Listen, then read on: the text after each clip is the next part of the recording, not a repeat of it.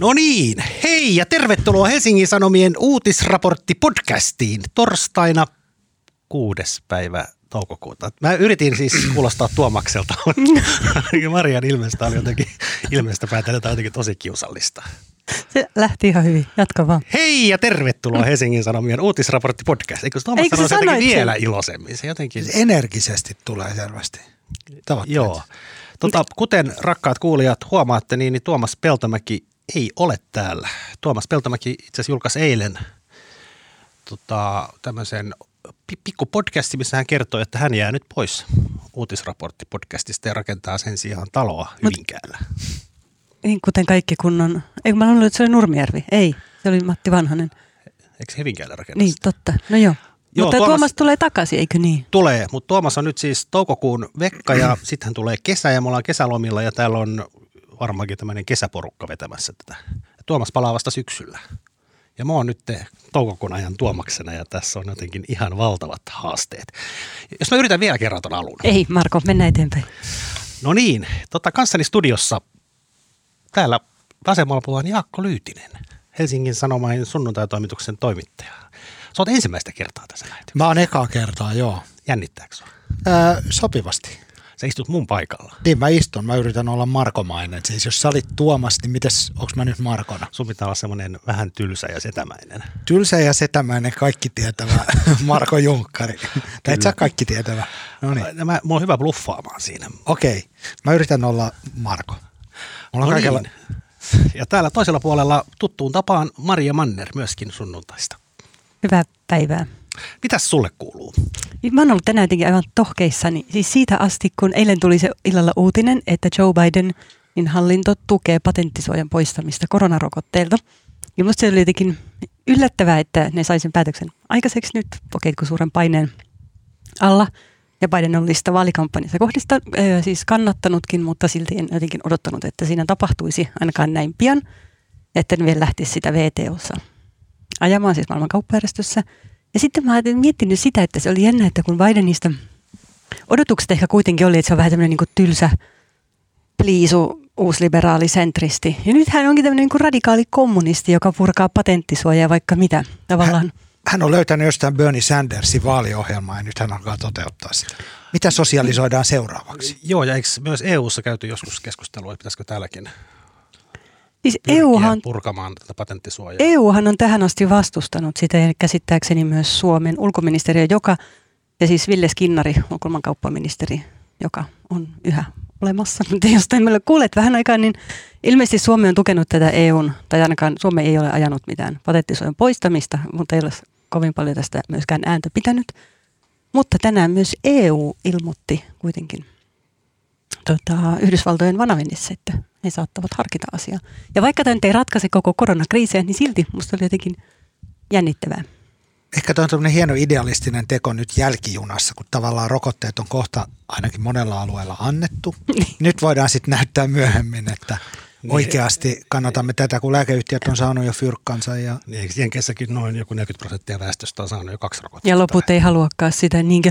Niin ja siis, totta kai ne on myös laskelmoineet, että se on varmaan hyväksi heillekin, että jos muualla maailmassa rokottaminen ed- edistyy, mutta tämä ei se vie sitä arvoa. Me ollaan koko ajan sanottu, että me ollaan kaikki samassa veneessä. Mutta ehkä mä olin vielä jotenkin, mä en, tiedä miten nopeasti asiat etenee tai ehtiikö se pandemia päättyä mm. ennen sitä, mutta joka tapauksessa tämä oli jotenkin kiinnostavaa Bidenilta. todellakin, me ollaan kaikki samassa veneessä, toisilla on vaan vähän paremmat pelastusliivit. Kyllä, ja mä olisin kiinnittää ensinnäkin huomiota siihen, että silloin kun Tuomaksen aika, nyt voi puhua jo Tuomaksen ajasta, niin vanhoina aikoina, kun Tuomas veti näitä alkuspiikkejä, niin eihän sitä kukaan keskeytellyt. Ja nyt Ei heti, uskaltanut. Ja nyt alkoi heti, tää tuli tänne miniluento tota, koronasta ja Joe Sä Biden. kysyit. mitä kuuluu? No niin, mutta tänään puhutaan, tänään puhutaan, puhutaan nuorten puukotuksista. Nyt harva se päivä tulee uutisia siitä, miten 16-vuotiaat lyö toisiaan puukolla. Mistä on kysymys? Maria Manner on tavannut joskus nuoria. Maria varmaankin tietää tästä paljon ja minä ja Jaakkokin ollaan oltu nuoria, mutta aika kauan sitten. Ja sen lisäksi puhutaan siitä, että Sanna Marinin hallitus on päättänyt leikata tieteestä 35 miljoonaa. Ää, Tiede- ja kulttuuriministeri Annika Saarikko kertoi tästä asiasta. tai sanoi tämän asian ääneen seminaarissa pari päivää sitten ja siitähän alkoi valtava somemylläkkä. Ja sitten kolmantena aiheena puhutaan taistolaiskirjasta. Tämmöinen ilmestyy ja niitä ei ole liiemmälti, ei liian paljon, ainakaan tämmöisiä tutkimuksia taistolaisajasta ollut. Ja Jaakko kirjoitti aiheesta jutunkin pari viikkoa sitten ja Jaakko on jopa lukenut kirjan. Puhutaan Kyllä. Siitä.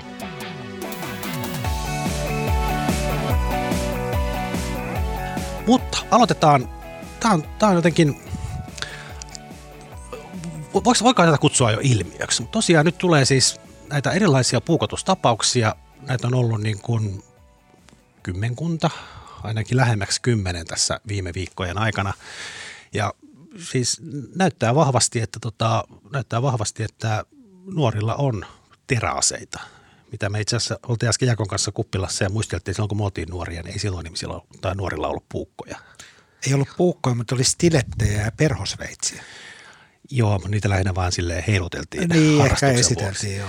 Ja sitten tästä nyt on, tästä on ollut viime päivinä useampiakin juttuja ja ilmeisesti nämä poliisi ja erilaiset nuorisotyöntekijät arvioivat, että kyse ei ole jengiytymisestä. Mutta siis sanopas Maria. Maria teki yhdessä Paavo Teittisen kanssa pari kuukautta sitten jutun, missä tota, äh, tavattiin nuoria. Käytiin asemalla ja käytiin erilaisissa lähiöissä paikoissa, missä nuoriso hengailee ja Niin. juttelitte heidän kanssaan. Joo. Mitä ne Te- sanoo? Tiedättekö te tällä viikolla, anekdoottina alkuun, mutta siis toimittaja-opiskelijoille puhuin, satuin puhumaan just tästä jutusta, he haluaisivat haastatella meitä johonkin tämmöisen niin kuin narratiivisen journalismin kurssia varten.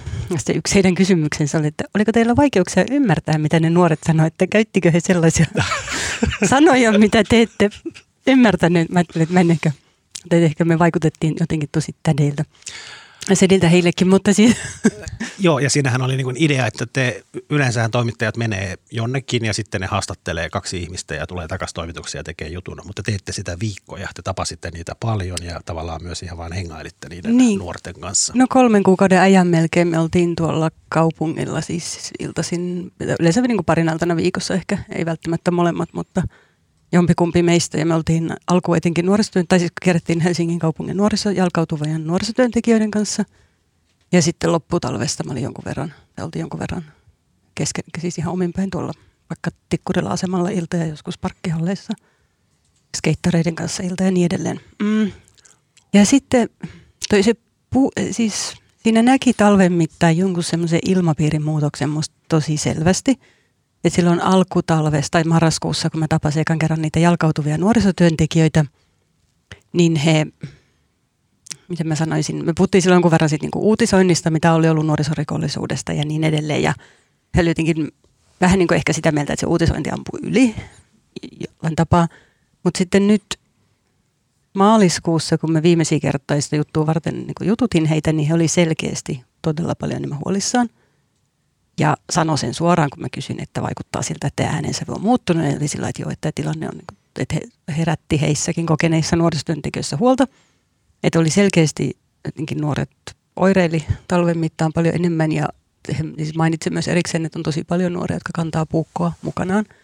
Se ei ole sinänsä uusi ilmiö, niitä on käsittääkseni siis jostain, se muotihan niin kuin, tai se on ollut niin kuin kuin muodissa joitain vuosia kai, mutta se on vaan lisääntynyt ja sitten, no ennemmin tai myöhemmin sitten myös tapahtuu asioita ja joku käyttää niitä. Joo, mutta mistä se johtuu? Kun puhut näiden nuoriso, nuorisotyöntekijöiden kanssa, niin, niin löyskö ne mitään?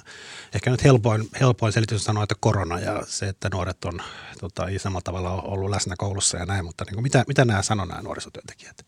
Mistä tämä johtuu? Niin, no yksi, niin, no varmaan niin korona voi selittää osan siitä semmoista oireilua ja pahoinvointia, että miksi just ehkä nyt ja paljon ja nuorisotalot on kiinni ja harrastukset ja ehkä ollut muutenkin stressiä ja ahdistusta ja niin edelleen, mutta ei se tietenkään selitä kaikkea, niin kuin mä sanoin, että niitä puukkoja on, kan, tai sit ne on niin kuin yleistyneet ja lisääntyneet nuorilla jo jonkun aikaa. Usein se kai liittyy huumeka- tai päihteiden käyttöön, huumekauppaan, se on tosi tavallista. Ja se on aika hurja se arsenaali, mitä ihmisillä on, siis semmoisia niin pieniä kirveitä ja taisteluveitsiä ja muita. Mutta sitten poliisin mukaan taas, niin et ei, ei, näitä, ei näillä tekijöillä välttämättä, ei näillä asioilla tapahtumia välttämättä ole semmoista yhtä yhdistävää tekijää. Että viime vuoden puolella vaikkapa siellä Vallilan puukotus kai liittyy huumekauppaan ja jotkut muut tapaukset myöskin, mutta ei läheskään kaikki. Sitten yksi, mitä ne on sanonut, niin jossain määrin semmoinen niin rikollisen gangsta elämäntyylin ihannointi, mistä se sitten tulee toinen kysymys, mutta me taidettiin, me varmaan viime syksynäkin puhuttiin jo siitä, kun jotkut nuoret mainitsi erikseen meille, että tämä on niin osittain kopioitu esimerkiksi niin Lontoosta tai Britanniassa, jossa oli tämmöinen vastaava puukotusongelma, siis jotain kymmenen vuotta sitten, eikö? Muistatteko? O- oli tosi raju. Siellä oli valtava kampanja sitten sen kitkemiseksi. Muistatko siitä lisää tarkemmin? En hirveästi, mutta siis niitä tapauksia oli paljon ja se oli nimenomaan Lontoossa ja siis Lontoon lähiöissä, puistoissa. Se oli niin kuin vähän jengiytynyt ilmiö silloin käsittääkseni, mutta se meni niin kuin ihan sille tasolle, että pääministeri piti niin kuin vakavan puheen aiheesta ja panostettiin valtavasti sen ehkäisemiseen. Niin, Maria, mutta eikö se ole niin, olen siis lehdestä lukenut, mutta siis kaikki toistaa, että kyse ei ole jengiytymisestä. Mitä se niin tarkoittaa? Siis onko nämä niin yksittäisiä kaveriporukoita tai yksittäisiä ihmisiä, jotka tekee näitä? Niin ehkä mä ajattelen, että media ja poliisi käyttää varmaan sanaa jengi vähän eri tavalla. Että media, niin poliisilla on tietyt määritelmät sille, että mikä täyttää rikollisjengin kriteerit. Ja sitten taas media voi käyttää jengi-sanaa vähän sillä lailla, että no, se on joku kaveriporukka, joka nyt niin kuin vähän niin kuin vakituisesti hengailee yhdessä – eikö näin? No varmaan, mä luulen, että poliisilla varmaan on erilaisia, että pitää olla jotkut säännöt tai jotkut tunnukset mm. tai jotain muuta, mutta Joo, siinä on ikään kuin, niin enemmän niin kuin jotenkin järjestäytyneen rikollisjengin piirteitä ja sellaista, me ei olla vielä, tai sellaisia ei ole tavallaan vielä täällä näköpiirissä, mutta jos puhuu, esimerkiksi keskusrikospoliisissa minusta on selkeästi, ja olemassa hetki se julkisesti, että he on kyllä huolissaan, että sen kaltaista kehitystä tapahtuu Suomessa. Mutta nämä puukotustapaukset, mitä nyt on ollut, niin ne ei, niitä ei kuitenkaan voi panna tavallaan niin kuin sellaisen piikkiin, vaan että ne osa vaikuttaa jotenkin, tai niin, että ne saattaa olla, että ne välttämättä niin kytkeydy sen kaltaisen ilmiön, vaikka siitäkin ilmiöstä niin, on, on oltu huolissaan. Mikä sun käsitys on siitä, että siis eilen oli Hesarissa iso juttu näistä teräaseiden kauppiaat kertoi, että myydään kirveitä ja puukkoja, mutta sitten jutussa sanottiin, että – Maahanmuuttajataustaisuus on viime aikoina ylikorostunut tekijöiden taustassa, mutta siihen yhdistävät tekijät sitten loppuvatkin. Onko nämä niin pääasiassa maahanmuuttajataustaisia nuoria, jotka kantaa aseita vai? Mulla on se käsitys, että me ei ehkä tiedetä ihan kauheasti vielä hmm. tästä asiasta. Se on totta, että näissä väkivaltarikoksissa pääkaupunkiseudulla niin maahanmuuttajataustaiset nuoret yli, on ylikorostettuna niin kuin heidän osuutensa ja ikävakioiden ja kaikki huomioiden. Se on kyllä ihan ilme, ilmeistä, mutta se, tämä ei koske vaan heitä. Ja sitten toisaalta se maahanmuuttaja tausta sinänsä voi tarkoittaa vaikka mitä, että se on vielä aika niin kuin jotenkin jää, jää vähän niin kuin puolitti. Tai ei, ei se niin kuin auta selittämään tätä kauhean paljon tai ymmärtämään. Mutta kai siinä jonkun verran ehkä sellainen selitys, mitä noiden nuorisotyöntekijöiden kanssa puhuessa ja sitten toisaalta myös joidenkin nuorten kanssa puheessa, niin tullut sellainen käsitys tavallaan ihmiset, joilla ei ole statusta yhteiskunnassa, hakee sitä statusta muilla keinoin kuin vaikka sitten rikollisin keinoin. Ja sen tavallaan tämmöinen kuvio, mikä on tuttu, tuttu tosi monesta paikasta. Tota, voiko tämä olla jollain tavalla tämmöinen niin kuin itse itseään ruokkiva ilmiö? Niin kuin, no muoti, joo. En tiedä, onko muotia kantaa puukkoa mm. ehkä, mutta siis eikö tämä myös ole tämmöinen, nyt kun tämä asia nousee koko ajan esille, tämä on uutisissa, niin, niin myös nuoret pelkää, tai en tiedä onko pelko oikea sana, mutta tavallaan tiedostavat sen, että sillä, jos tulee riitaa, niin sillä kaverilla oikeasti voi mm. olla puukko. Ja sitten säkin varustaudut, sitten sulla on ehkä tarve lyödä ensin sillä puukolla ennen kuin se toinen ehtii. Että tämä saattaa olla myös tämmöinen niin kuin eskaloituva tilanne. No voi varmaan hyvinkin ja kyllä aika tyypillisesti nuoret sanoo, että ne kantaa sitä puukkaa tai veistä itsepuolustukseksi. Sitten, että mikä se uhka on, niin on vähän epäselvää ja mä ajattelen, että se ei vielä riitä sinänsä – ehkä selittämään sitä. Toi lapsiasiainvaltuutettu huomautti just Twitterissä, että esimerkiksi perhesurmat ja itsemurhat on tyypillisesti aina tänne kopioitu, että jos on jotain tapauksia julkisuudessa, niin niitä tulee lisää sen jälkeen.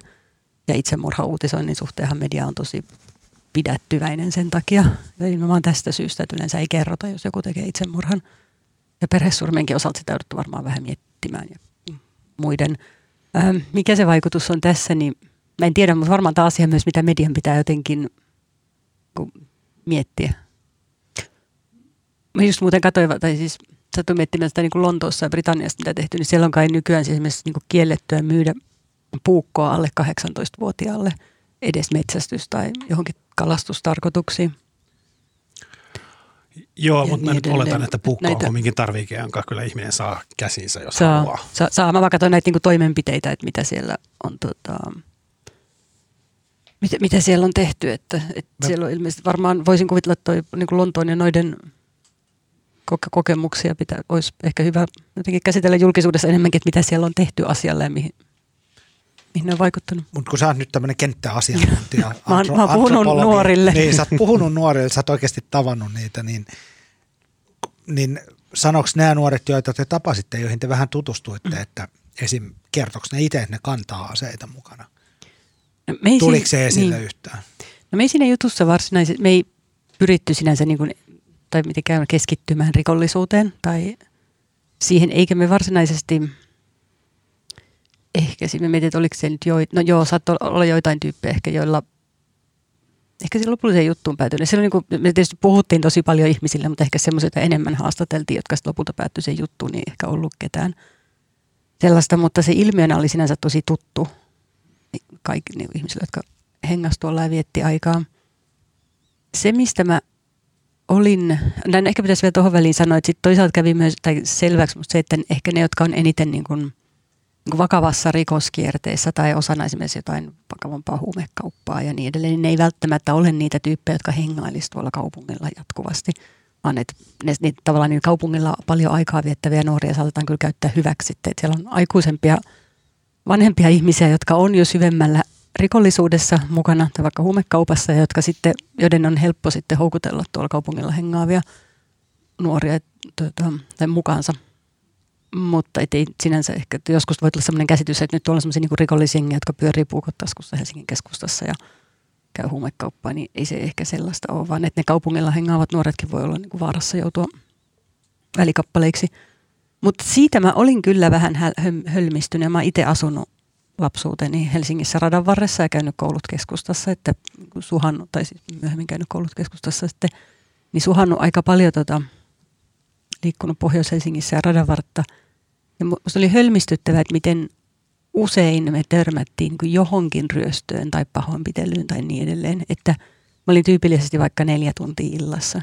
Kiertelin tuolla lauantaina ja perjantaina tai kolme tuntia joskus, jos oli hiljaisempaa, niin, niin, niin kuin melkein aina tuli vastaan jotain semmoista, että joku oli, joku, jotain oli potkastu päähän junassa tai viety vaatteet päältä tai niin edelleen. Vaikka meitä ei, en mä mitenkään tarkoituksella hakenut sellaisia tilanteita. Tai ne ei ollut tavallaan meidän jutun aihe. Meidän jutun aihe, me haluttiin vaan niin puhua ihmisten, nuorten kanssa, jotka hengaa tuolla.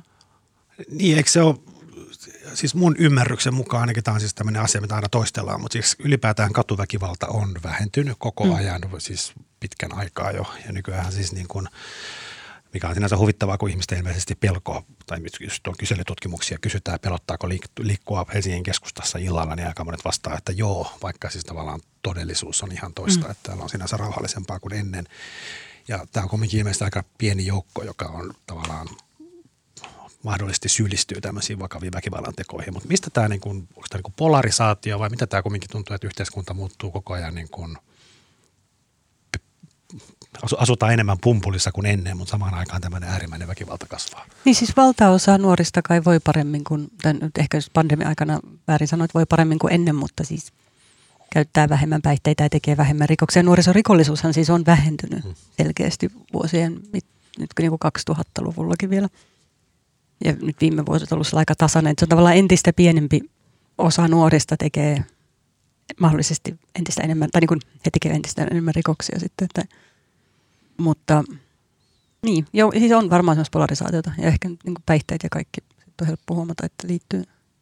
Tulee mieleen sellainenkin hölmö, hölmöhavainto, että tällä hetkellä ehkä niin kuin iltaisin kaupungin liikkuu lähinnä nuoria. Koska siis ikään kuin se muu väestö, joka siellä hengaa, ihmiset, jotka jää töiden jälkeen ostokselle ja baariin ja lastensa kanssa leffaan tai muuta, että siis ikään kuin suurimmassa puuttuu, niin sitten se ylikorostuu ja sitten se näkyy tavallaan niin kuin tämmöisenä, että tietyllä tavalla väkimassahan tuo myös turvallisuutta. Se, että asemalla on 10 ihmistä tai siellä on 150 ihmistä, niin se on ihan eri tilanne. Mm.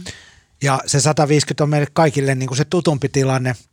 Sitten jos siellä on ne 10 ja ne näyttää vähän uhkaavilta, koska itse on niin kuin, tota, 50 lähestyvä setä ja ne on niin kuin 15-vuotiaita nuoria, niin siis kaikenlaisia asetelmiahan on. Et, et tietysti niin kuin musta tuntuu, että tässä tämä, mä en vähättele tätä ilmiötä, mutta korostuuko tässä jotenkin vähän tämmöinen niin kuin koronan häntä, että vieläkin niin kuin lähinnä nuoret, joilla ei ole kunnolla paikkaa, ehkä ei viihdy kotona, on siinä iässä haluaa olla kavereiden kanssa, ne on tuolla ulkona, me muut kyhjötetään ruudun ääressä himassa. Ei hyvä tilanne, palataan normaaliin, ehkä tämäkin vähän niin kuin vähennistää ilmiö. Niin, voi, siis no toi on niin asia, mistä nuorisotyöntekijät oli tosi huolissaan talven mittaan, että kun kaupunkitilasta, tai kaupunkitilassa on entistä vähemmän aikuisia, niin, ja sitten kuitenkin taas monet nuoret, niin, ja entistä vähemmän ja nuorille niin järkeviä valvottuja paikkoja, mihin mennä. En mä tiedä, saa nähdä, miten vaikuttaa sitten kesä tai muu, että missä määrin se on semmoista pandemiaan liittyvää ja mitä sillä voisi tehdä. Mä kaipaisin itse jotenkin, vaikka meillä on aika paljon siis kriminologista tietoa siitä, että mikä altistaa rikollisuudelle ja meillä on Suomessakin tehty siitä tutkimuksia ja että mistä mahdollista vaikka johtuu maahanmuuttajataustaisten yliedustus ja niin edelleen, mutta tämä nimenomaan, ehkä tämä niinku puukkoisku ja tämmöinen niinku teräaseet, vaikka nekään ei ole siis uusi asia niin kuin sanoitte, mutta kuitenkin tämän tyyppinen katu, tämmöinen niinku ihan satunnainen katu väkivalta teräaseilla tehty. Jotenkin se kynnys sen käyttöön näyttää olevan tosi matala. Niin kai tässä nyt voi pu, niin puhua siitä, että on jonkunlainen ilmiö ainakin käsillä, niin mä kaipaisin siitä kyllä lisää vielä siis tutkimustietoa tarkemmin. Pitäisiköhän sun ja Paavo mennä uudestaan sinne kartsalle? No voi, vois mennä. Se oli, oli, tai siis niin oli kyllä. Oli kiva tehdä juttua siksi, kun yleensähän tosiaan kun menee jonnekin, sitten tekee jutun kerään ne aineistot ja tulee takaisin toimitukseen ja kirjoittaa ja sitten saa, saa vaan sen hetken tavallaan kuvan siitä asiasta. Nyt kun olin talven mittaan enemmän ja juttelin toistuvasti samojen ihmisen kanssa, niin no joo, ehkä me pitää mennä uudestaan partioimaan. Joo, ja mistä ollaan puhuttu itse asiassa tämmöinen niin kuin, etkö sä, säkin tehnyt just jonkun jutun, minkä jälkeen sä puhuit, tavallaan tämmöinen niin kuin havainnoitseva journalismi, se, että sä et mene valmiiden kysymysten kanssa haastattelemaan jotain ihmistä, vaan ennemmin meet niin kuin tavallaan sen luokse ja katsot, että mitä se puhuu ja mihin se keskustelu lähtee viemään. Ja e, tota, se on itse asiassa aika kiehtovaa. Se vie kauheasti aikaa. Välttämättä ei tule mitään kiinnostavaa, mutta se on myöskin tosi hauska kokeilla välillä. Hengailujournalismi. Siis, joo, mulla oli ehkä niin kaukana tota, radanvarren nuorisosta kuin voi olla. Mä olin Rääkkylässä Pohjois-Karjalassa – kaksi päivää kantelepajassa. Ai niinpä olitkin. Mutta siis mä menin sinne niin kuin matali odotuksia, sitten mä vaan hengasin siellä pari päivää ja katsoin mitä tapahtuu ja mitä ne alkoi puhua. Ja kyllä siis niin kuin ihan eri tavalla avautuu kuin jos tekee sellaisen täsmällisen haastattelukeikan. Joo. Ja siitähän tuli ihan mahtava juttu. Ja sehän on ylipäätään tämmöisenä niin kuin haastattelutekniikkana, niin haastattelijan kannattaa välillä olla hiljaa. Se Enimmäkseen. Se ei toimi tämmöisessä studiokeskustelussa se on. Ei. Marko on opettanut mulle, että kannattaa olla hiljaa, niin sitten vaikuttaa viisaammalta kuin niin. muuten. Koska, mutta, Toinen, mitä voi tehdä, ottaa rillit Ehkä Teille yksi asia vielä, mitä mä ajattelin, mitä mulle, jotenkin mitä miettinyt tässä myös, kun selkeästi semmoinen niin leveän elämäntyylin ihannointi, tämmöinen kriminaalin elämäntyylin ihannointi jotenkin liittyy tähän, esimerkiksi niin kuin katu vaikka vaatteiden ryöstöihin ja niin edelleen. Ja, ja mitä nuorisotyöntekijät ja myös nyt nuoret sanoo, niin jotenkin, että, nehän, että osa tyypeistä haluaa jotenkin esittää kuulimpaa ja, tota, ja ihan noin semmoista niin kangasta elämäntapaa. Mutta sitten, ja sitten meillä on joskus vaikka juttu siitä, että nuoret haluaa käyttää kalliita vaatteita, niin sitten jotenkin paheksutaan, että voi ei, nyt niillä on niin kauheita vaatteita, kauhean kalliita vaatteita, vaikka iso osa ostaakin ne väärennettynä halvalla todellisuudessa, siis netistä. Mutta sitten tämä heijastelee jotain sellaista niin yleisemmin julkisuudessa olevia arvostuksia ja niin kuin kultuskulttuuria. Onhan me, kaikki se niin kuin rikosviihde, mitä meillä on, vaikkapa jossain katiskavyyhdistä tai niin edelleen, niin ehkä sitäkin voi vähän miettiä. Vaikka se ei, mä en tarkoita että niin selittää sitä tällä asialla,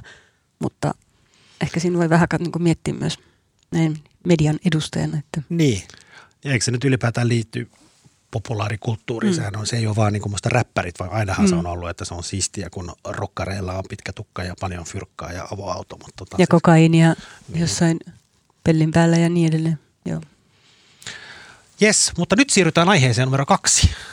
Okei. Okay. Kauhean su- sulavasti mä tein tämmöisen siirtymän tässä. Tota. Äh, eli puhutaan siitä, että hallitus on leikkaamassa tieteeltä 35 miljoonaa. Itse asiassa hallitus on leikkaamassa paljon muualtakin. Tämä on siis Tämä on siis tämän puoliväliriihen, mitä kahdeksan vai yhdeksän päivää hallitus siellä keskenään nahisteli ja sitten tuli ulos sieltä jo, ja tota, päättivät, että nostetaan, nostetaan ensinnäkin budjettikehyksiä vuodelta 2022 ja 2023, mikä tarkoittaa sitä, että tota, käytetään 1,4 miljardia enemmän rahaa kuin alun perin oli aikomus, eli itse asiassa niin kuin menot, menot vaan kasvaa.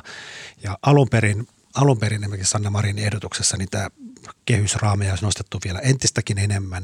Ja sitten siitä tapeltiin monta päivää, että sitä pitää saada sitä ylitystä pienemmäksi, jonka tuloksena nyt päätettiin, että leikataan 370 miljoonaa niitä vuoden 2023 lisämenoja. Eli tavallaan nämä leikkaukset ei ole pois nykyisestä, vaan tässä leikataan niin kuin, tässä leikataan menoja, tai leikataan niin kuin menokasvua pienemmäksi kuin, tota, pienemmäksi kuin vielä hetki sitten oletettiin. Kaikkia lähtee siis 370 miljoonaa tarkoitus leikata ja tästä oli Teemu Luukan mainio juttu eilen, missä sekä hän kertoi, miten tämä oli siellä tota, riihessä sitten, kun oltiin Kepu oli melkein lähtenyt jo hallituksesta ja sitten kun Saarikko palasi ja sitten tuli kompromissi, että leikataan se 370 miljoonaa ja sitten se piti saman tien niin kuin nakittaa, että mistä kaikkialta se leikataan. Ja sitten tota, hallitus tykönään niin, niin vetäytyi jossain parityöskentelyyn ja keksi nopeasti pitkän listan, mitä kaikkea voidaan leikata ja se oli lähinnä maataloutta. Ja sitten tota, sanottiin, että Kepu sanoi, että ei käy. Ja sitten jokaisen piti ehdottaa leikkauksia omalta, omalta hallinnonalaltaan. Ja se olikin sitten vähän hankalampaa. Ja ne jakautu, suurimmat leikkaukset tuli liikenteeseen, muistaakseni 110 miljoonaa lähtee liikenne, LVM, liikenne- ja viestintäministeriön hallinnonalalta. Sitten lähtee muun muassa kehitysyhteistyön rahoja, mistä nousee varmaan seuraava mekkala. Ja sitten 35 miljoonaa lähtee opetus- ja kulttuuriministeriön hallinnonalalta. Ja sitten määriteltiin, että tota, ei, leikata, ei leikata koulutuksesta. Tästä tarkoittaa tämmöistä niin kuin alemman asteen opetusta eikä leikata opintotuesta. Ja sitten kun katsoo sitä opetus- ja kulttuuriministeriön hallinnonalaa, niin sieltä oikeastaan vaan jää tiede ja tutkimus. Ja tämä oli sinänsä niin etukäteen tiedossa, että se varmaankin kohdentuu sinne, mutta jostain syystä mitä mistä voidaan kohta puhua, niin, niin opetus- ja kulttuuriministeri, kulttuuri- ja tiedeministeri Annika Saarikko sanoi toissapäivänä tämmöisessä yliopistoihmisten seminaarissa, että hallitus on leikkaamassa tieteestä 35 miljoonaa ja siitähän alkoikin sitten aikamoinen hulabalo taas. Twitter täyttyi, täyttyi tota, siitä, miten haukuttiin ennen kaikkea Annika Saarikkoa ja sitten ehkä vähän vähemmän sitten koko hallitusta. Ja sanottiin, että Annika on tämmöinen tiede- ja turveministeri ja pelastaa turvetyöpaikkoja, mutta leikkaa tieteestä. Ja sitten mikä huvittavinta vielä parikin vihreätä, ainakin yksi kansanedustaja ja entinen puheenjohtaja Ville Niinistö jo Twitterissä ilmoitti, että vihreät tulee estämään nämä tiedeleikkaukset siitäkin huolimatta, että vihreät on ollut mukana hyväksymässä tätä koko leikkauspakettia ja tota, tavallaan Annika Saarikko kantoi sitten enemmän tai vähemmän koko vastuun tästä tieteeseen kohdistuvasta leikkauksesta ja aika vähän hän sai tukea sitten hallituskumppaneilta. Mutta mitä te tuumaatte? Jaakko. Marjalla oli käpälä pystyssä. Mä, mä sanoin niin kuin mä unohdan. Sano ei, tai siis kun musta se oli samalla tavalla ehkä kuin siinä rokoteasiassa, niin että hallitus tekee yhdessä päätöksen, mutta sitten se sysätään julkisuudessa mm. kätevästi keskustan syyksi. Ja mä myönnän, että siinä rokoteasiassa mäkin haukuin keskustaa tällä aika törpösti, mutta tota, alu, ihan perustellusti. Niin. niin, mutta siis että Marko kysymys, oliko tämä siis niin kuin Kepun ke, Kepun syytä kaikki vai oliko tämä nyt jotenkin ihan kohtuuttomasti spinnattu julkisuudessa keskustapuolueen harteille? Koska ei tämä nyt ihan täys nollasummapeli ollut. No ei.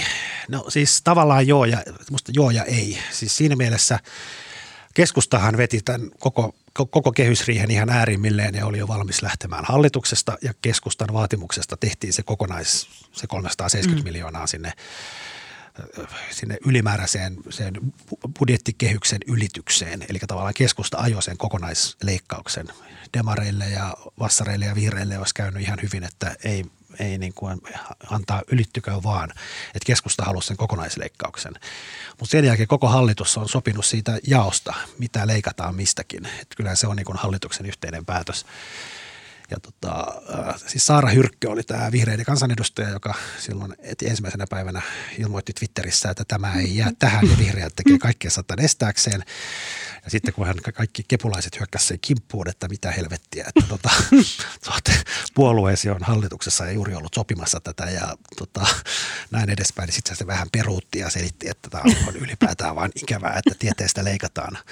Että se tavallaan on kepun vika siinä mielessä, että kepu mutta sinänsä mun mielestä myös kehyksistä pitäisi pitää kiinni, että kepu oli sinänsä ihan oikeassa, että ei niitä kehyksiä saisi noin vaan ylittää. Mutta eikö tässä ollut kiinnostavaa nyt se, että Annika Saarikko itse ministerinä nosti tämän nimenomaan esille? Sä tuossa kuppilassa ennen kuin me tultiin tänne studioon, niin sä pohdit tätä ääneen. Että, niin, musta siis, jotenkin... että hän halusi oikeastaan itse niin kuin hän halusi nimenomaan nämä kivet kohdistuvan häneen, jotta hän pääsee ehkä vastaamaan jotain. Hän antoi ikään kuin Saara Hyrkön käteen valmiiksi murikan, että heitä, heitä, katsotaan heitätkö. Ja Saara Hyrkkö tai jotkut vihreät heitti. Musta tämä koko tämä turvetiede tai niin kuin turve- ja kulttuurikeskustelu on mahtava siinä mielessä, että – Vihreillä tuskin on edes kuntavaaliehdokkaita niissä kunnissa, jotka elää ehkä turpeesta ja jossa niin kuin, se on aidosti tärkeä elinkeino. Keskustelu on siellä paljon menetettävää, niiden kannattaa tsempata sen eteen. Samaan aikaan ne, jotka kaupunkilaiset ja kulttuuri jotka asettaa nämä vastakkain, eivät häviä mitään siinä, että ne meuhkaa siitä turpeesta. Kääntyykö tämä nyt jotenkin toisinpäin myös, että – että pitääkö että niinku kulttuuri, kulttuuriväki itkekö siellä ja tiedeväki, koska meille ei ole nyt menetettävä. Mitä keskustan kannatus on Helsingissä? Jotain kolme, kolme prosenttia. Jos sitäkään, ne saa muutaman valtuutetun. Ne on yrittänyt, Jos nel, 40, ne on 40-50 vuotta yrittänyt kaiken keinoin. Niillä oli jo 70-luvulla hyvin mittava Etelä-Suomi-suunnitelma, jossa ne niin tajus, että me hävitään tämä peli, kun ihmiset muuttaa kaupunkeihin. Ja se on huikea niin kuin hengissä pysymisen osoitus, että he eivät hävinneet tätä peliä, vaikka Suomi kaupungistui, koska tarpeeksi moni kaupunkiin tullut, sitten pomppas pikkubumerangina tuohon kehyskuntiin ja Uudellamaalla keskusta esimerkiksi saa aika paljon ääniä siellä niin kuin pikkukaupungeissa ja, ja, ja Nurmijärvellä ja niin edelleen. Mutta musta tämä niin vastakkainasettelu, kaikki mussuttaa polarisaatiosta ja sitten ne harrastaa sitä ihan täydellisesti itse, nimenomaan freimaamalla nämä asiat niin kuin just näin. Joo, no, mä, mitä turve, mä turve vai tiede? Come on. Ja itse asiassa tämä nousi eilenkin eduskunnassa esille ja silloin Annika Saarikko sitten kimpaantui tästä siellä puhujapöntössä ja tota, haukkui muistaakseni Paula Risikon kokoomuksesta, joka oli rinnastanut nämä kaksi. Mutta siis, siis se, se, mitä mä jotenkin ennen tätä lähetystä kuppilassa puhuin Jaakolle ja oikeastaan ääneen ajattelin, oli, niin kuin, olihan tämä niin jotenkin aika erikoista. Siis se kehysriihi on just loppunut ja on sovittu nämä jaot, miten eri ministeriöistä leikataan, mutta kun tavallaan sitä, ja nimenomaan tämän opetus- ja kulttuuriministeriön kohdalla, kun siellä ei nyt vaihtoehtoja kauheasti ole, kun sieltä on suljettu pois tota, koulutus ja tota, opintotuki. Et se on niin tavallaan itsestään selvää, että se varmaankin kohdistuu tieteeseen, mutta sitä asiaa ei ole siellä ministeriön sisällä vielä millään tavalla valmisteltu tai on nyt jollain tavalla, mutta se ei ole valmis se päätös. Ei ole vielä päätetty, että mistä tarkkaan ottaen leikataan, lähteekö se Suomen Akatemialta vai lähteekö se sieltä vai tuolta vai tosta. Ja tota, Saarikolla ei olisi ollut tavallaan normaali poliitikko tämä seminaari keskiviikkona, tiistaina, missä istuu niin kuin kaikki yliopistojen rehtorit ja tämä Suomen tiedejohtamisen kerma, niin eihän hänen olisi tarvinnut asiaa nyt sille punakynällä alleviivata, että kuulkaas, mä oon leikkaamassa 35 miltsiä tieteestä, koska semmoista päätöstä ei ole niin kuin niin sitä ei ole kohdennettu vielä. Ei ole kohdennettu, sitä ei ole valmisteltu, sitä päätöstä mm. ei vielä ole niin kuin olemassa. Miksi hän sanoi sen Mutta tämä on se, mitä mä jäin pohtimaan. No, jännitys tiivistyy paljasta. niin ja sitten vielä, kun, jos vielä mä pohjustan sen, että siis kun nämä, esimerkiksi nämä muut, vaikka se kehitysyhteistyörahat, mitkä on itse asiassa tuon Ville Skinnari. Skinnarin. Näkymätön mies. Näkymätön mies Ville Skinnari, joka on no, tota, sinänsä varmaan ihan pätevä ministeri. Tota, mutta tota, on ihan sata varma, että ei Ville Skinnari tai liikenneministeri Timo Harakka, niin ei ne olisi vastaavassa tilanteessa. Ei Timo Harakka olisi liikennealan seminaarissa kertonut, että tsiikatkaa, mä leikkaan 110 no, Hieronnut naamaa, että niin, aiempa. Että, että, että, että no. miksi se Saarikko sen teki. Ja mä niin kuin, mulla ei ole tähän vastausta. Mun mielestä se oli niin kuin – asiaa voi lähestyä kahta kautta. Että joko tavallaan toiminta Jakko sanoi, että se Saarikko itse asiassa haluskin tämän turvetiede keskustelun, koska tämä niin kuin, keskustalle oli tärkeää osoittaa, että se puolustaa maaseudun asiaa ja turve oli paljon enemmän kuin 2000 turvealan työpaikkaa, vaan se oli niin kuin symboli maaseudun elämäntavan puolustamisesta ja maaseudun puolesta taistelemisesta. Ja mä luulen, että turve on keskusta perinteisille äänestäjille keskusta tässä ahdingossa, sille kaikkein tärkeintä on, että ne aina kepua äänestäneet nyt vielä kerran saisi äänestää. Niin, niin se kahtiajako tiede, turve, niin, niin kyllä se kepulaisille se turve on tärkeämpää. Tähän, tämä ei niin kuin tavallaan haitannut sitä. Tämä, Meinaatko sä, että toi palvelisi heitä niin paljon, että Saarikon kannattaisi? Ei, ei välttämättä, mutta niin sitten kuin... mä luulen, että se toinen, mikä, mitä kautta sitä voi lähestyä, että onhan toi, niin kuin, toihan oli musta niin kuin todella ryhdikästä. Siis se, että jos sulla on seminaari, joka oli kuitenkin arvovaltainen ja siellä oli ne ihmiset, ketä tämä päätös koskee, ja vaikkei se päätös ole valmisteltu ja valmis, niin hän niin kuin tavallaan kertoi sen nyt ottamatta, ottaen tämmöisen poliittisen riskin ja huudot vastaan, että yliopistojen rehtorit voisi valmistautua siihen. Siinä voi ajatella, niin kuin, että tämä oli niin suoraselkäinen ja rohkea teko. Tai sitten se voi ajatella, että tämä oli niin kuin hänen omaa brändäystään, että hän haluaa koska kyllä siellä kehysriässä ne, hän, hän koitti nimenomaan profiloitua siinä, että hän on tiukan taloudenpidon puolesta puhuja ja esitaistelija. Ja nyt hän sitten, kun niitä kohdistuu niin kuin omalle hallinnonalalle, niin hän suoraselkäisesti kantaa sitten niin kuin vastuun niistä. Tämä on sietämätön Hän halusi dile- maalittaa itsensä. Niin. Mutta siis Niin, tämä on hän- nyt sietämätön niin. tilanne, että mä en, ei tiedetä, että oliko tämä vain tämmöistä niin kuin alhaista opportunistista strategiaa vai jotenkin rehtipoliitikon ulostulo. No sen verran, mä, sen verran mä tiedän, mä juttelin erään, en ensin Saarikon kanssa, vaan erään hänen tota, taustavoimansa kanssa, niin sanoin, että kyllä ne, ne tavallaan, tämä oli siinä mielessä, tämä oli ainakin niin harkittua, koska ne etukäteen tiesi, että tästä nousee ihan helvetillinen meteli. Että ne ei, niin kuin, tämä ei tullut niin kuin yllätyksenä niille, että ei ne astunut vaan miinaan. No ei, no, vaikea ajatella, että tuollaisessa kohtaa niin kokenut tyyppi astuisi sellaiseen miinaan. Mutta, sitten, että, mutta tavalla, niin, no mitä sä oot mieltä sitten? Kepun mielestä tämä kuitenkin Saarikko samaan aikaan sanoi eduskunnassa, että tämä rinnastus on jotenkin aivan täysin epäreilu siksi, että tässä vähän niin kuin puhutaan ikään kuin omenoista ja appelsiineistä, että tämä Ja koulutuksen... se osuu vielä eri vuosille. Niin, niin ja eri vuosille ja toisessa on kysymys niin kuin, ta, kuoleva elinkeino ta, ja se niin kuin, tavallaan sille annettavasta kertaluontoisesta Kyllä. tukipaketista. Et Turve ja toisessa on kysymys pysyvistä leikkauksista. No okei, me ei tiedetä, mitä seuraava hallitus tekee, mutta siis periaatteessa pysyvistä leikkauksista. Niin samaan aikaan hän kuitenkin sitten antaa ymmärtää, että tämä on niin kuin aivan... ja sitten asia voi miettiä, siis ei, ei varmasti kukaan halua leikata tieteestä. Se on vähän sama kuin lasta, lasta leikkaisi lapsilta tai jotenkin muusta semmoista. Kaikki on sitä mieltä, että tiede on tärkeää ja kukaan ei halua sieltä leikata. Mutta siis edellinen hallitus leikkasi kumminkin niin satoja miljoonia tieteestä. Tämä on lisännyt niitä rahoja sinne. Nyt tulee tämä, jos tulee tämä EUn elpymispaketti, mitä kautta tulee niin kuin valtavasti rahaa tuotekehitykseen, mikä tulee kanssa niin kuin parin vuoden päästä todennäköisesti jo käyttöön. Se kompensoi sitä. Ja sitten hallitus on myös, en tiedä tuleeko sitä mitään, mutta nyt alkaa parlamentaarinen työryhmä, jonka, jonka pitäisi niin kuin saada nostettua Suomen tutkimus- ja tuotekehitysmenot 4 prosenttia BKTstä, mikä tarkoittaisi jopa 200 miljoonaa niin kuin lisäpanostuksia valtiolta vuodesta tutkimukseen ja tuotekehitykseen. Että tavallaan sitä fyrkkaa on tulossa sinne. Mä en tiedä, onko se niin kuin, tuleeko se perustutkimukseen vai enemmän tämmöiseen selkeämmin kaupallistettavaan, niin se on vähän niin kuin eri asia, mutta joka tapauksessa niin kuin eihän tiede, tiede ei niin kuin tällä hetkellä muuten ole ollut mitenkään niin kuin yhtä pahassa jamassa kuin se oli vaikka edellisellä vaalikaudella. Että kyllähän ne tunnisti, että rahaa on tulossa sinne ja tavallaan ehkä se Saarikkokin ajatteli, että nyt otetaan 35 miltsiä, joka kumminkin siinä kokonaisuudessa on aika vähän, koska sinne on kumminkin teoriassa mahdollisesti tulossa kumminkin satoja miljoonia lisää. Mä luulen, että tuossa yliopistoväen reaktiossa, jotka, siis nehän on rajuja.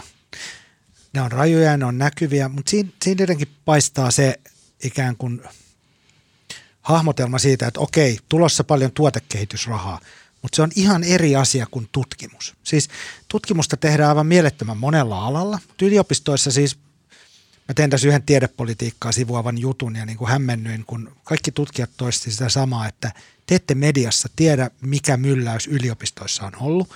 Yliopistoissa kymmenen vuoden sisällä suunnilleen toteutunut aika iso hallintouudistus. Autonomia lisääntynyt, yliopistot saa yhä enemmän itse päättää, miten ne kohdistaa rahoitustaan. Samaan aikaan siihen on tullut tällaiset erilaiset tuottavuusindikaattorit. Eli tavallaan niin kuin hemmetin tärkeää siinä rahoituksen ohjautumisessa on se, että miten, miten mikäkin tuottaa. No eihän ne ole keskenään mitenkään vertailtavia. Tässä käy niin kuin helposti tietyllä tavalla sen riskin näkee varsinkin humanististen tieteiden edustajat, että jos mä tutkin niin kuin folkloristiikkaa, niin mun on hyvin vaikea näyttää jotain tuottavuuskertoimia. Toisin kuin ehkä sitten sovellettavissa tieteissä – joista päättäjät on aina enemmän innoissaan. Lääketiede, tieteet, luonnontieteet, biotieteet, että missä sitä high-techia Suomessa olisi saatavilla, teknologia. Ja, ja tavallaan, niin kuin, että jos me siirretään niin kuin fyrkkaa kauheasti sitä painoa lisätään sinne, niin jostain se katoaa lopulta kokonaan. Ja tämä on se, mitä niin kuin yliopistoväki aidosti myös, että vaikka 35 miljoonaa kuulostaa vähältä, niin mä luulen, että tätä reaktiota osittain selittää myös tämä iso niin kuin mylläys, mikä on tapahtunut yliopistojen rahoituksessa. Että eihän Suomesta ole puuttunut tutkimus- ja tuotekehityspanostuksia, jos puhutaan niin kuin teknologiasta tai lääketieteestä. Kaikki säätiöt antaa kaiken rahansa niille myös joka tapauksessa, paitsi muutamat. Joo, eikä mä halua sanoa, että kyllä 35 miljoonaa on itse asiassa paljon rahaa, ja jos sitä leikataan vaikka Suomen Akatemialta, niin sehän näkyy, ja sitten kun siellä ne on vielä niin kuin monivuotisia ne tavallaan projektit, että se saattaa olla niin kuin isojakin vaikutuksia, en, en yhtään väheksy sitä. Mä luulen, että Jakko on tosiaan oikeassa.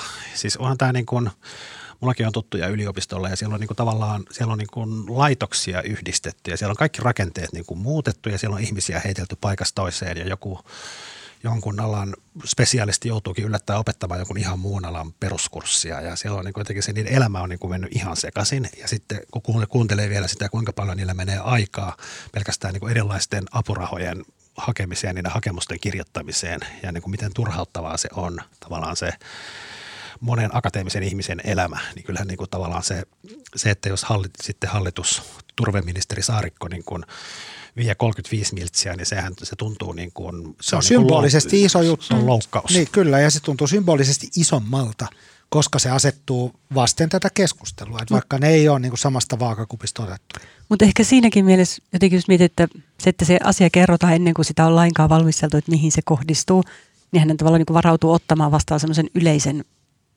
huudon, kun me ei tiedetä, että mihin kohtaan se sattuu. Tiedetään kuitenkin, että esimerkiksi humanistisilla aloilla, että on tavallaan semmoisia aloja, joissa mun vaikutelma ainakin se, että ne on kyllä aika niin kuin sahattu luuhun asti ikään kuin. Että siellä on leikattu tosi paljon, ei ole täytetty virkoja ja, ja ne, niin kuin valmiiksi tavallaan pieniä laitoksia tai oppiaineita. Mutta ehkä siinä tosiaan on vähän semmoista, niin kuin, että valmiiksi pitää pitää ääntä, koska pelkää, että muuten ne voi vielä tulevaisuudessa kohdistua. Joo, ja, se, ja nimenomaan kyllä toinen asia on se, että kyllähän tämä, niin kuin se, jos puhutaan tutkimuksesta ja tuotekehityksestä, niin, niin siellä ei kyllä välttämättä sitä rahaa ei suun, suuntaudu sinne folkloristiikkaan. Ei, nyt me vaaditaan lisää rahaa folkloristiikkaan. Miksi otetaan muuten aina esimerkkejä? Mä itse otin sen niin esimerkin. Se on hyvä esimerkki.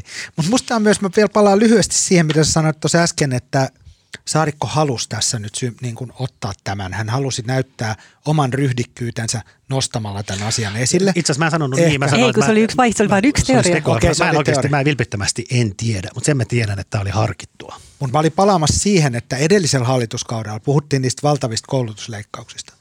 Niin nehän aika vahvasti ankkuroitu kokoomukseen, jonka opetusministeri Sanni Graan-Laasonen – sai selitellä niitä, mutta siellähän oli muitakin puolueita muistaakseni siinä hallituksessa. Eikö ne ollut samalla tavalla yhteisiä päätöksiä? Miksi nämä tietyt, niin kun, onko se niin kun taitavan poliittisen spinnauksen, mitä mieltä te olette, että ne onnistutaan lätkäsemään ne, niin kun ne tarrat aika voimakkaasti? Mä puolustan nyt kokoomusta tässä. Miksei, miksei persuja, perussuomalaisia ja keskustaa syytetä samalla tavalla niistä koulutusleikkauksista edellisen hallituksen? Toi on hyvä kysymys. No kyllä mun mielestä Vai vaatiko kokoomus enemmän niitä leikkauksia silloin? Mä en siis muista. No ei, kyllä mä nyt, no siis mun mielestä Sanni Graalaasonen joutui kyllä niin kuin tavallaan kantamaan sen ja myös sehän johtuu ihan siitäkin, kun siellä eduskunnan täysistunnossa, kun hallitus on hallituksen aitiossa ja kyselytunnilla kysytään, niin silloinhan asiasta vastaava ministeri vastaa, että Sanni Graalaasonen oli siinä niin kuin koko ajan eturivissä, mutta menihän sitä, kyllähän sitä syntiä myös jaettiin pääministeri Sipilälle. Että kyllähän niin kuin Sipilä sai myös tämmöisen. Kyllä, kyllä. Sipilä ja Stub, näin ei-koulutusleikkauksia niin kuin lappujensa kanssa, niin kyllä ne, ne, ne kuvat niin sanotusti kaivettiin aika monta kertaa. On, mutta on se mutta sinänsä, sinänsä kyllä hauska ilmiö, että ei tässä niin kuin, että kun muistaa ne uutiskuvat sieltä kesärannan pihalta, kun oltiin tultu puoliväliriihestä ulos ja Annika Saarikko ja Sanna Marin katsovat toisiaan kuin tämmöinen rakastunut pari sitten sen valokuvankin, mikä julkaistiin sieltä ja kaikki oli taas niin auvoisaa, niin ei kyllä paljon Saarikko ole tukea saanut nyt tässä vuorokauden aikana. Mä kiinnitin huomiota siihen, että miten nuo keskustalaiset on nyt haukkunut tai arvostellut sitä, että pääministerin tai niin kuin, että hallituksen sisältä vuodetaan tietoja medialle ja etenkin lähentä pääministeri, että keskustelun Hanna Kosonen jotenkin kirjoitti just Twitterissä siitä, että, että niin kuin nyt kaiken aikaa vuodetaan juttuja hyvin läheltä pääministeriä. Ja me ei tietenkään täällä paheksuta vuotoja, koska me kannustamme ovat, niihin. Me kannustamme niihin ja lupaamme neuvoa, miten ne voi tehdä turvallisesti. Luotettaville toimittajille. Luotettaville toimittajille. Tätä, Mut, niin, onko on, on, näitä vuotta jotenkin ollut epätavallisen monta vai mistä tässä nyt on kyse? Onko tässä takana nyt demareiden spinnausoperaatio, että kosto, kosto hengenpidättelystä kehysriihessä, nyt maksatte tästä? Marko. Eikö se ole mun tehtävä jakaa puheenvuorot? Onne lisääntynyt. Siis kyllähän musta tämä hallituskausi, kyllä viime, ainahan hallituksesta vuotaa asioita ja aina ne vuodot on niin tarkoitushakuisia, että jollain on motiivi vuotaa, mutta en mäkö muista, että tähän alkoi, kun tämä hallitus aloitti, niin siis tämän koko hallitusohjelmahan vuoti. Sehän vuoti, Iltalehti skuuppasi koko hallitusohjelman vuorokautta etukäteen. No niin jossain asiassa sen tämä saadaan aikaiseksi. että kyllähän niin kuin, onhan tämä vuotanut koko ajan kuin seula ja sitten niin kuin, Onhan se välillä ollut, vaikka nyt tämä kehysriihi, niin huvittavaa. Siis Hesarissa nämä meidän teemut, Luukka ja Muhonen, niin, niin nehän on musta tosi ja monessa muussa välineessä, mutta meidän teemut, niin, niin kyllähän ne musta usein niin kuin kuuppas sieltä kesken neuvotteluiden sieltä säätytalosta, niin kuin, että kyllähän niin kuin, varmaan Hesarin lukijat oli paremmin informoituja säätytalon tapahtumista kuin vaikka keskustan eduskuntaryhmä. Ja nimenomaan kun sä asetit sen noin, niin se tieto ei tullut keskustasta.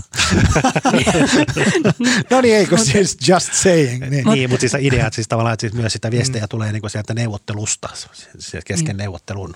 Mutta tietysti kyllä mä, mä mietin vielä tuota tiedeväen reaktiota ja ehkä myös kulttuuriväen reaktiota – että missä määrin on ollut sellaista pettymystä siihen, että nyt niin kuin myös hallitus, jossa on vasemmisto ja vihreät. Hyvikset. Niin, niin hyvikset. Ja ne on kuitenkin tyyppejä, joiden eteen monen esimerkiksi sanotaan vaikka taiteilijat ja muut on tehneet aika paljon vaalityötä.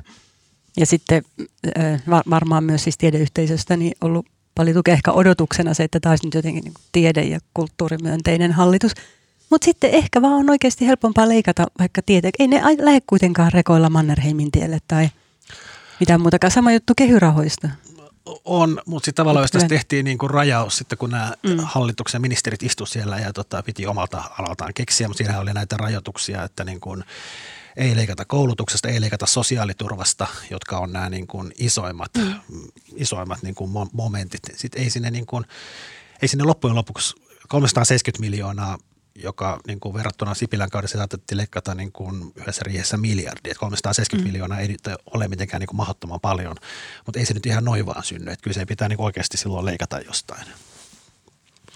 Ja kun muistaa sitten niin kuin vielä, jos suhteuttaa näitä, että nyt jos leikataan niin kuin 370 miljoonaa, ei siis nykyisiä menoja, vaan tulevaa menolisäystä pienemmäksi. Ja kumminkin tämä hallitus on lisännyt pysyviä menoja heti ensimmäisessä budjettiriihessään syksyllä 19 niin yli miljardilla. Että kyllähän niin kuin sitä fyrkkaa on käytetty nyt monin verroin enemmän kuin aikaisemmin. Mikä ilme. No niin, kolmas aihe. Meillä on tota, päästään puhumaan nyt tämä on ajankohtainen aihe siinä mielessä, että nythän, nythän niitä kommunisteja on niin kuin joka paikassa. Eikö mm. kommunistit ole tavallaan se niin kuin päivän puheenaihe? Joo, tavallaan. Kyllä. Sanoinko myös Bideniakin kommunistiksi tässä niin, alussa? Niin, sanoa. Eli Jakko on, Jakko on lukenut tota kirjan. kirjan, mitä kannattaa mainostaa. Ja tota, Jakko teki siitä mainion jutunkin. Se on tämmöinen entinen vähemmistökommunisti, mikä se kaverin nimi olikaan? Lauri Hokkanen. Lauri Hokkanen, joka oli siis 70-luvun alussa äh, liittynyt puolueeseen, edusti vähemmistökommunisteja, oli toistakymmentä vuotta muun muassa oliko se tiedonantajan joku levikkipäällikkö ja oli hyvin lähellä siellä, niin kuin, ei, ei ihan vallan ytimessä, mutta siinä liepeillä näki hyvin läheltä, minkälaista oli vähemmistökommunistien touhu. Sitten 80-luvun alkupuolella sai sitten kenkää hän rupesi epäilemään, sai kenkää liikkeestä ja sitten on kärsinyt kovasti ja katunut ja nyt kirjoitti sitten muistelmat ja merkittävyys tulee myös siitä, että itse asiassa näitä, siis jonkin verran muistelmia hän on tullut vanhoilta taistolaisilta, mutta aika vähän. Ja sitten ehkä se suurin puute on se, että tämmöistä ihan historian, historiallista tutkimusta ole kamalan paljon ajasta tehty. Mutta kerropas Jaakko, mitä sä, sä tapasit myös herra Hokkasen. Joo, se, oli, se on mielenkiintoinen, mielenkiintoinen hahmo, siis 71-vuotias karkkilalainen eläkkeellä oleva rakennusmestari, joka siis 18-vuotiaana sai poliittisen herätyksen 60-luvun lopussa. Mikkelissä. Mikkelissä, kyllä. Vuonna 68 ikään kuin hulluna vuonna, niin hän havahtui maailman tuskaan. Ja se johti siihen, että hän päätyi muutamassa vuodessa niin Suomen kommunistisen puolueen SKPn – niin kuin tämän vähemmistösiiven toimihenkilöksi. Ja se on tosi kiinnostava se kirja siinä, että hän on jotenkin mennyt, se on 500 sivua paksu, mutta hänellä oli siis 2500 sivua käsikirjoitusta, missä hän lähti liikkeelle. Eli hän halusi ennen kaikkea niin kuin aatehistoriallisesti perata sen, että mihin liikkeeseen hän tuli liittyneeksi, koska hänen niin kuin pääpointtinsa on tavallaan se, että me valitsimme Neuvostoliiton. Eli että taistolaiset valitsi nimenomaan sen silloin, kun muut suomalaiset vasemmistolaiset, joita oli paljon, alkoi niin kuin kriittisesti myös katsoa Neuvostoliittoa, niin tämä pieni, pieni, mutta näkyvä ja äänekäs vaikutusvaltainen porukka tavallaan päätti valita sen niin kuin kovimman linjan neuvostouskon. Ja sitten hän todella niin kuin itse kriisiytyi 70-luvun lopulla alkoi niin kuin nähdä, tai näin hän kertoo, että hän alkoi nähdä tavallaan järjestelmän – puutteet ja, ja itse niin kuin alkoi turhautua siihen, että myöskään minkäänlainen uudistuminen ei ollut mahdollista, vaan se oli niin dogmaattista se touhu. Ja kun hän alkoi ajaa uudistuksia, niin hänet aika nopeasti työnnettiin sivuraiteelle ja hän, hänestä siis levitettiin huhu, että hän on CIAn agentti muun muassa. Joo, mäkin olen lukenut, en ole lukenut kirjaa kokonaan, mä olen lukenut ehkä kolmanneksen alusta ja vähän tosin hypellen, kun siellä on vähän liikaa sitä historiaa, me puhutaan siitä kohta, mutta tota, se kirja alkaa semmoisesta kohtauksesta, missä on, tota, ollaan vanhalla ylioppilastalolla, siellä on tätä, siellä on tätä vasemmiston nuorisoa, vähemmistökommunisteja ja siellä sitten puhuja tavallaan, vedet, vedet, tavallaan muuttaa sen liikkeen linjaa tai vetää sen vielä enemmän äärimmilleen. Se muun muassa julistaa, että tota, Suomi itse asiassa hyökkäsi Neuvostoliittoa vuonna 1939 talvisodassa, että Mainilan laukaukset oli ihan totta. Ja sitten myös sen, että siellä oli seinällä semmoinen plakaatti, missä lukee, niin kuin, että kuljemme Ottoville Kuusisen viitoittamaa tietä. Eli siinä mentiin niin kuin täysin tämmöiseen Neuvostoliiton propagandaa myöskin mukaan. Ja sitten onhan se niin kuin, just tuossa koitin sormilla laskea, mutta onhan se, niin kuin, onhan se itse asiassa niin kuin todella hämmästyttävää. Sitä on niin kuin 70-luvun alussa ja siinä vaiheessa on toisen maailmansodan päättymisestä, mitä siitä tulee, 20, no, 25 vuotta. vuotta. Niin.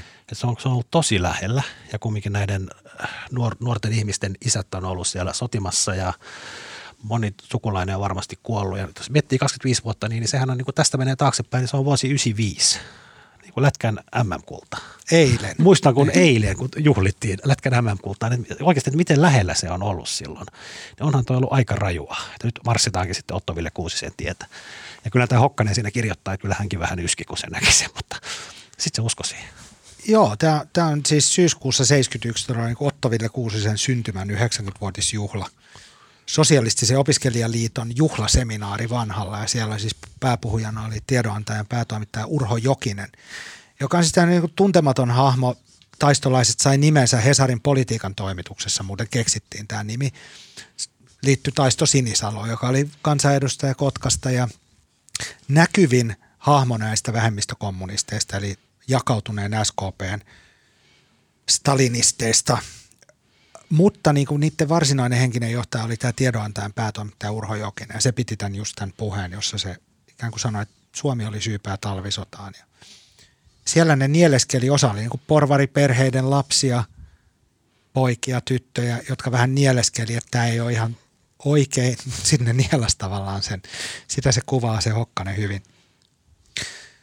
Tämä on, mietin kanssa tätä, että mitä siinä oikeastaan tapahtuu ja se mitä hän, niin kuin, hän, hän kuvailee on tavallaan, niin kuin, että se on selittämätöntä. Että se on se, niin kuin hänen mielestään sitä on niin kuin mahdotonta, sosiologisesti mahdotonta tavallaan niin kuin tieteellisesti edes selittää, että mitä siinä tapahtuu, mutta siinä purkautui jotain, joka on niin kuin tällainen pitkä suomalaisten latautunut tunnehistoria suhteessa Venäjään.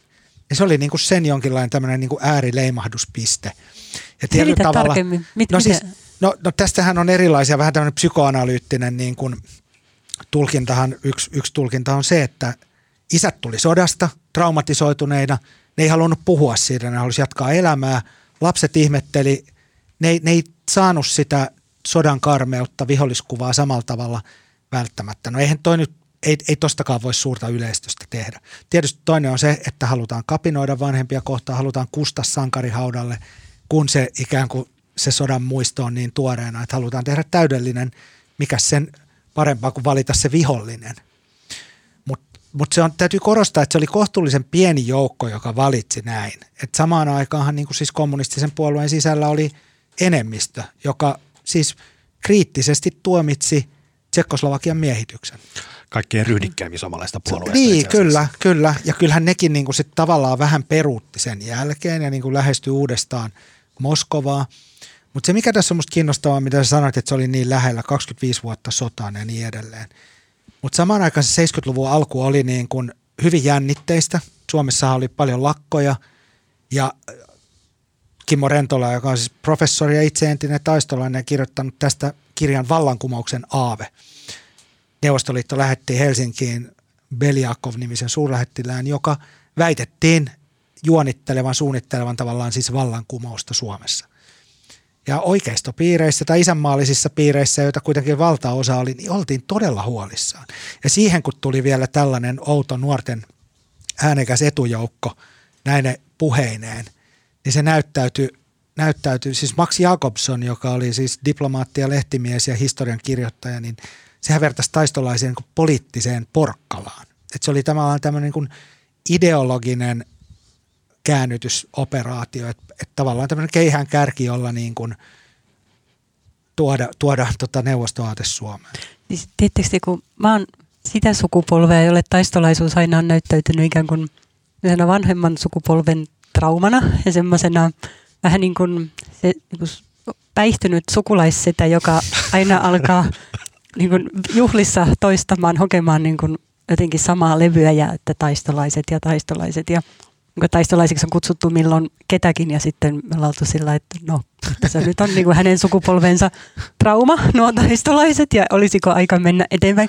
Ja se on totta kai sen, sen hemmetin kiinnostava kysymys, että miksi niin kuin osa nuorisosta mm.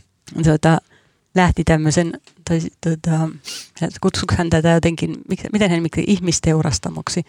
Niin, Neuvostoliittoa, nimitti kyllä, Neuvostoliittoa. Joo, joo. Ja totta kai se on kiinnostava asia. Ja samaan aikaan on monesti semmoinen olo, että no niin. että Niinpä. Se, sitä, ja, mutta sinne sun jutussa oli kiinnostava seikka, oli se, se kiinnostava kommentti sillä lopussa siitä, että miksi hän ei tykännyt näistä rinnastuksista taistolaisten ja sitten nykypäivän ilmiöiden välillä. Tavallaan, että kun nimitetään, niin kuin, että tämä muistuttaa taistolaisuutta, vaikka intersektionaalinen feminismi ja niin edelleen. Miten hän sanokaa jotenkin, että se liittyy siis nimenomaan siihen, että tavallaan he oli kuitenkin niin kuin imperialistisen, hmm. autoritäärisen järjestelmän niin, siis kun... Neuvostoliitto. Vastaus on Neuvostoliitto on se ero. Siis oikeasti niin. oli olemassa valtio, joka tavallaan oli heidän sen, henkinen selkänojansa. Ja myös rahallinen tuki. Ja rahallinen niin, niin. tukiansa. Niin. Että se on niin kuin aivan erilainen ikään kuin liike, joka perustuu ja nojasi siihen – siis myös vaarallisuudessaan. Mutta siis joo, tää, nostetaan aina tämä fanaattinen kortti. Ja mäkin olen kuullut tämän, enkä mäkään ole niin vanha, että mä olisin elänyt todeksi, todeksi, todeksi tätä, mä oon opiskellut poliittista historiaa ja siksi mä oon niinku marinoitunut tässä keskustelussa. Mutta se Hokkanen nostaa siinä kirjassaan myös mun mielestä aika tärkeän pointin esille sen, että tämä reaktio, mikä sullakin oli, koskee nuoren polven historioitsijoita myös. Se on niin kuin silleen, että hohojaa – ja sitä on lähinnä käsitellyt aikalaiset, sitä ei kunnolla tutkittu. Nyt monet nuoren polven historioitsijat tavallaan sanoo, että okei, kyllä tätä pitäisi oikeasti tutkia. Siis vastahan voi ajatella, että ehkä 80-90-luvulla syntyneet onkin vapaampia sitä tutkimaan kuin ne, jotka ovat jollain tavalla joko traumatisoituneet tai olleet jollain tavalla mukana, mutta että se, on, että, että se tulisi niinku uusista näkökulmista, mutta siellä on niinku paljon kiinnostavaa, tutkittavaa, jotta myös se kuva – koska ainahan vastareaktio on myös se, että miksi me puhutaan aina taistolaisista, kun 70-luvun Suomi oli suuri menestystarina, elintaso nousi, ää, niin kuin sosiaalituet nousi, miksi me aina kiinnitetään tähän yhteen äänekkääseen kaaderijoukkoon huomio. Sehän on ihan hyvä kysymys. Joissa siis, monet oli kuitenkin ymmärtääkseni luopuneet aatteesta ennen Neuvostoliiton kaatumista, kuten myös niin kuin Hokkanen. Kyllä, kyllä näinkin ja puhuivat siitä kriittisesti, ei hän ole ainoa osa ei ole tehnyt minkäänlaista tilintekoa tai koskaan sanonut, että siinä oli mitään väärää, mutta aika moni on. Katselin vappuna ne. Ylen Agit Prop-dokumenttia, joka on Peter von Bach, niin ei siinä ainakaan sinikka sokka nyt niin kauhean katuvalta kuulostunut. Juu, ei kulttuuri-ihmisillä ehkä on ehkä ollut vähemmän analyyttistä suhtautumista. Joo, toi on, ja sitten ehkä vielä yksi vähän sivujuonne, eli pitää muuten siis kirjasta sanoa, tai kolmanneksen luettua, niin, niin siinä on kyllä niin kuin, musta se on kiehtova kirjasto, on kiva lukea, mutta siinä on niin kuin kamalan paljon sitä yleistä niin kuin tavallaan Venäjän, Neuvostoliiton aatehistoriaa ja maailman tapahtumia ja kehitystä. että siinä on itse asiassa musta, mä olisin paljon kiinnostuneemmin lukenut niitä hänen omakohtaisia havaintojaan kuin tavallaan sitä historian taustuttavaa osuutta, mutta, tota, mutta sehän on se hänen keskeinen viestinsä siinä, että tässä oltiin niin kuin diktatuurin viides kolona tai käsikassara täällä Suomessa, että sen takia sitä vissi on niin paljon siinä. No joo, siinä on tavallaan vähän se, että kun jos joku, joka tulisi vuonna 1971 uskoon, niin kertoisi siitä, että miten Siinain vuorella ja miten Mooses sai no, tota, niin, käskyt ja, ja, ja niin edelleen. Että se, hän palaa tosi syvälle ja juurruttaa sitä historiaan ja Neuvostoliiton ja myös Venäjän historiaan, mikä on tavallaan kiinnostavaa, mutta et kyllähän siinä olisi voinut 500 sivusta vähän enemmän omistaa Kyllä. niille omille kokemuksille. Ja, ja sehän tässä on niin kuin, jos lähestyy asiaa tälleen niin kuin ilon kautta, niin, niin sehän taistolaisuudessa on mun mielestä kuitenkin kiehtovaa, että eihän missään muualla niin kuin läntisessä maailmassa ollut tällaista ilmiötä. Siis 68 oli nuorisovallan mielenosoituksia vallankumousta kaikkialla, mutta siis Ruotsissa oli maolaisia ja ties minkälaisia pikkuporukoita, mutta ei taistolaisia, tämmöistä niin kuin sokeita Neuvostoliiton ihailijoita. Emme tiedä löytyykö mistään Euroopasta. Ja siis eurokommunistit, nehän on ollut hyvin kriittisiä Neuvostoliittoa kostaan myös Ranskassa ja muualla, mutta siis tämmöinen täydellinen diktatuurin nuoleskelu, niin musta on ihan meidän ainutlaatuinen kotoperäinen ilmiö. Niin, tai muualla Euroopassa se älymystön rakastuminen kommunismiin, sosialismiin, Neuvostoliittoon tapahtui montakymmentä vuotta aikaisemmin. Mm. Ja esimerkiksi monelle talvisota oli niin kuin se heräte, jolloin ne järkyttyi, että ei jumalauta.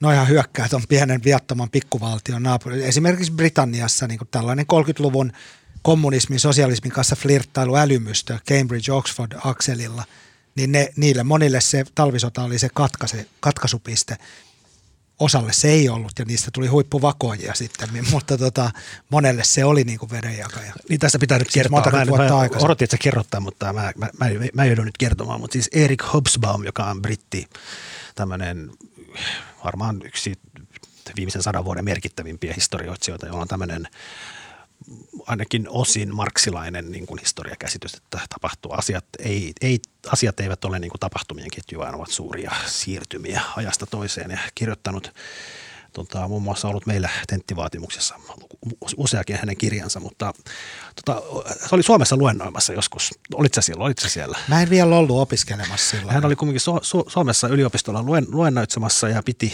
piti tämmöisen fasinoivan luennon jostain ja sitten sen luennon jälkeen tuli tämmöinen kysymys-vastausosio ja sitten joku ukkeli nousi sieltä yleisössä, suomalainen nousi seisomaan ja kysyi, että, niin kuin, että, miten, niin kuin, että mitä mieltä olet siitä, että olet vuonna 1939 lähettänyt tota, Suomen hallitukselle paheksuvan kirjeen, missä olet toivonut, että Suomi lopettaisi aggressionsa Neuvostoliittoa vastaan. Mitä? ja tota, se tuli sellainen vaivaantunut hiljaisuus sali, että kuka toi hullu on. Ja sitten Hobsbawm oli niin kuin silleen, että, että helvetti soikoon toi niin hänen elämänsä häpeällisimpiä tekoja. Siis hän oli tehnyt niin? Oli, Joo. ja se oli uskonut tavallaan sen mainilla laukaukset, propagandan ja uskonut siellä Oxfordissa vai Cambridgeissa nuorena älykkönä uskonut sen, että rauhanvaltio Neuvostoliitto ei ikinä voisi hyökätä Suomeen ja lähettänyt paheksuvan ainakin kollegoidensa kanssa paheksuvan kirjeen Suomen hallitukselle. Tämä löytyy siis arkistoista. Mitä hän vastasi sitten? Hän vaan sanoi, että en mä muista. Siis hän vaan jotenkin sanoi, että hän häpeää sitä, että hän oli nuori ja tyhmä. Okei. Okay. Ryhtikestä. Kyllä. Aletaan Markon kanssa muistella. no niin. Historiaopintoja. no nyt mä palaan tänne. Mä palaan tänne. Tuomas on tosiaan toimittanut mulle tämmöisen Tää... käsikirjoituksen. Saanko mä sanoa tähän loppuun yhden asian? Saat sanoa. Mä tällä viikolla sain, tai viime viikolla, briefannut yhtä näyttelijää, joka näyttelee tämmöisessä te- te- televisiosarjassa toimittaja. Tulee ensi vuonna, se vaikuttaa kiinnostavalta, mutta sitten hän oli kauhean stressaantunut aluksi siitä, että että kun tuotantoyhtiö halusi, että hän opettelee kymmensormijärjestelmän. mä sanoin, että hei, hei, mä tunnen täältä ehkä yhden ihmisen, joka osaa sen. Sitten mä sanoin sille, että, että, niin kuin, että tyypillisin koulutustausta varmaan ainakin täällä olisi kesken jääneet poliittisen historian opinnot, että siellä ei opeteta kymmensormi. Ja ettekö, onko teillä molemmilla kesken jääneet? No ei todellakaan, mä oon maisteri. Jakko on maisteri, mikä kuulee hänen puheistaan. Ai niin. no niin, okei. Okay. Nyt loppujontoihin, anteeksi mä puhun No niin, nyt mä, itse asiassa onko se Tuomas jättänyt kirjoittamatta tänne? Mutta sehän aina säveltää tämän loppuun. Tähän ei, on, siis on, eiku, vai miten se Eikö se tulee näin, että nyt hyvät ihmiset, kun tota, tulee viikonloppu ja tämmöinen lumi-inferno väistyy ja aurinko paistaa ja lähdet, Lumipommi. Tällä tänne. lumipommi väistyy Ja tulee seksihelle. ja menette, tota, menette kavereiden tai perheen kanssa istumaan piknikille, nauttimaan jotain kuohujuomaa, niin, niin mitä, Jaakko, mitä haluaisit, tota, mistä haluaisit puhua kavereittesi kanssa tai mitä haluaisit suositella? Mä itse asiassa unohdin tämän, kun sä sanoit, että pitää joku suositus. Mutta mä, mä siis, mä oon lukenut paljon nyt korona-aikana ja kuunnellut kirjoja koko ajan koiran kanssa ulkona ja bla bla kotitöitä tehdessä. Nyt on pari tosi hyvää uutta kirjaa. Toinen on norjalaisen Niina Lykken romaani Kohonnut riski, joka on tällainen viiltävä, ilkeä, pisteliäs, hauska ja koskettavakin romaani keskiluokkaisesta, keski-ikäisestä oslolaiselämästä.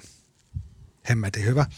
Toinen on Risto Oikarisen piisparomaani, jossa kovasti ehkä piispa Irja Askolaa jollain tavalla muistuttava hahmo tekee tiliä kirkon, suhteestaan kirkkoon ja uskontoon. Hän on siis ateisti tai hän ei usko Jumalaan, mutta hän on edennyt aina piispaksi asti. Se on mulla kesken, mutta aivan älyttömän hyvä. Ja toi kuulosti kiinnostavalta etenkin toi Niina Lykke. Voisin lukea sen. Se on hyvä. Mäkin olen lukenut pitkästä aikaa kirja. Tämä on ehkä kirja, minkä kaikki muut on lukenut, tämä ei ole suinkaan uusi, mutta mä aloin lukea yhtäkkiä tällä viikolla siis tämän ruotsalaisen Greta Thunbergin perheen elämästä kertovaa kirjaa. Oletteko te lukenut sen? Se on aivan ihana ja se sen, hänen tarinansa on siis jotenkin, mä en ollut, tai no, oli meillä ehkä ollut aavistus siitä, että millainen se on, mutta siis hänen äitinsä oli tunnettu laulaja, tunnette sen, sen tarinan. Mutta Joo. sitten se, miten hän kuvaa sitä, näillä molemmilla tyttärillä siis oli pahoja syömis- tai pakkoireishäiriöitä tai muita vastaavia. Esimerkiksi Greta lopetti syömisen jossain vaiheessa kokonaan ennen tätä aktivismiaan. Ja miten he yritti etsiä siihen hänen sy- hänen syömishäiriöön ja kaikki pakkoireisiin niin epätoivoisesti apua. Ja sitten myös miten Gretan sisko sairastui ennen kuin ne sai apua lopulta lastenpsykiatrisesta ja diagnoosit. Lapsille ja edelleen, miten ne sitten niin ajautui siihen aktivismiin. Mutta se on ihan, se on tosi, tosi kiinnostava kyllä se kirja. Ja siinä tulee myös välillä sitten, mitä se äitikin pohtii siinä, sitä, että, että miksi, että, että että asiat, mitä me pidetään ihan normaaleina, niin miten ne sitten ehkä sitten niin Gretan vinkkelistä on ihan järjettömiä, sit kun niitä niin on se, että miksi ne on meidän mielestä normaaleja, että, että miksi, pitää, miksi tavallaan, niin, että se on niin kuin Asperger, joka kiinnittää huomiota yksityiskohtia, jotenkin näkee sitten ehkä se maailman järjettömyyden välillä paremmin kuin me. Suosittelen. Sydämen asioita perhe- ja planeettakriisissä. Tota, mä tuossa kuumeisesti mietin, mulla oli parikin vaihtoehtoa, mutta mä itse asiassa mä suosittelen nyt yhtä asiaa kirjaa uudestaan, mitä mä oon joskus kauan sitten suositellut. Eli Philip Pullmanin Universumin tomu. Tätä, mä, oon- mä, oon- mä tästä jo varmaan puoli vuotta, kun mä tätä edellisen kerran puhuin tästä. Ja mä oon siis lukenut sitä meidän lapsille. Se on on kolmiosainen kirjasarja ja me ollaan nyt, tota, nyt kolmas osa, tota, missä on siis jotain 800 sivua ja kun sitä luetaan, luen lapsille aina semmoisen vartin per ilta, niin se ei ihan nopeasti niin kuin etene, mutta se on niin kuin aivan huikea kirja. Ja sitten tota, en rupea selostamaan sen juonta, mutta siinä on muun muassa niin kuin erilaisia maailmoja, joiden väli voidaan, välistä voidaan hyppiä ja siinä on tämmöistä hyvin vahvaa uskontokritiikkiä ja tiedettä ja se on niin kuin äärimmäisen monimutkainen juoni, valtavasti henkilöitä. Ja tota, nämä meidän lapset, niin kuin, ne, mä en tiedä miten ne on jaksanut sitä kuunnella. Ne on niin kuin aivan innoista ja sitten ne vielä muistaa. Mä joudun aina lukiessani kysymään välillä, että mikä tyyppi tämä nyt olikaan. Ja tota, varsinkin tämä meidän 13-vuotias, se, niin kuin se, se jotenkin hahmottaa sen kirjan, missä on, niin kuin, siis on todella paljon niin kuin tämmöistä vielä niin kuin vaikeaa puhutaan siis suomeksi tietysti vielä vaikeaa kieltä ja tämmöisiä erilaisia tieteellisiä tai pseudotieteellisiä käsityksiä ja fysiikkaa ja kaikkea muuta. Ja tämä poika jotenkin ihan, se tajuu kaiken, ihan käsittämätöntä. Siitähän on TV-sovitus myös, BBC tehnyt. On. Siitä on, itse asiassa siitä on kaksi kautta. Me ollaan katsottu mm. ne myöskin aina, kun me ollaan kahdesta ekasta kolmosesta. Ei ole vielä ilmestynyt, ne varmaan tekee, mutta tota, mä luulen, että se, se tulee olemaan teknisesti hyvin haastava, koska siinä on muun muassa miljoonia aaveita ja kaikkea muuta. Mä en tiedä, miten ne ne tekee. ATK. ATKlla, kyllä. Ja herra jestas, mun pitää palata nyt tähän mun käsikirjoitukseen, koska tähän nyt seuraa enää loppuspiikit. Me harjoitellaan tätä ensi viikkoon mennessä. Niin tässä on tämmöinen metotaso tässä lähetyksessä, että sä kommentoit sitä, että sä kohta kommentoit. Kyllä. Ja sanotaan näin, kyllä se Tuomas jotenkin jouhevammin sillä sittenkin siirtyy, tota, siirtyy näistä tota, osioista. Mutta tiedätkö, Tuomas on tämänkin loppuspiikin kirjoittanut. Okei, Lukeeko se siinä aina, kaikki lukeeko se tältä aina erää. paperista muuten siis? Ilmeisesti. Okei, siinä kaikki tältä erää. Kiitos Marko Junkkari, eli minä. Kiitos Maria Manner. Kiitos Jaakko Lyytinen. Kiitos. Minkälaista oli olla ekaa kertaa täällä? Tämä oli oikein kiva ja rentoa. Teidän kanssa oli kiva höpötellä, mutta Joo. Mä luen edelleen. Minun nimeni ei ole siis Pel- Tuomas Peltomäki. Ja äänen ja kuvan ja kaiken muun mahtavan meille tekee tällä viikolla Mikko Peura. Moi Mikko. Tota, kiitoksia. Ai niin, yksi juttu unohtui. No, Herra kun tämä on huonosti valmistunut. Mä viime, viime viikolla mä pyysin, että tota, lukijat lähettäisi meille Ai myöskin niin. suosituksia. hei ne on ollut mahtavia. No on aivan mahtavia. Kiitos. mut me käsitellään ne niitä erikseen. Twitterissä? Me ollaan Niitä tuli eri kautta. Ja tota, tehdäänkö nyt niin, kun nyt ei ole Tuomas ei ole säätämässä, niin, niin tota, me, me ot- otetaanko, yritetäänkö teknisesti tehdä niin, että me saataisiin tämä yksi ihminen äänen kanssa suosittelemaan. Soitetaan sille. Ensi, Joo, ensi, ensi jaksossa. kerralla. Ensi jaksossa. Joo, ensi kerralla käydään niitä läpi, koska nyt tässä on ollut näitä Markon yes. Tässä on ollut. Tässä on ollut kaikenlaista. Yes, kiitoksia kaikki.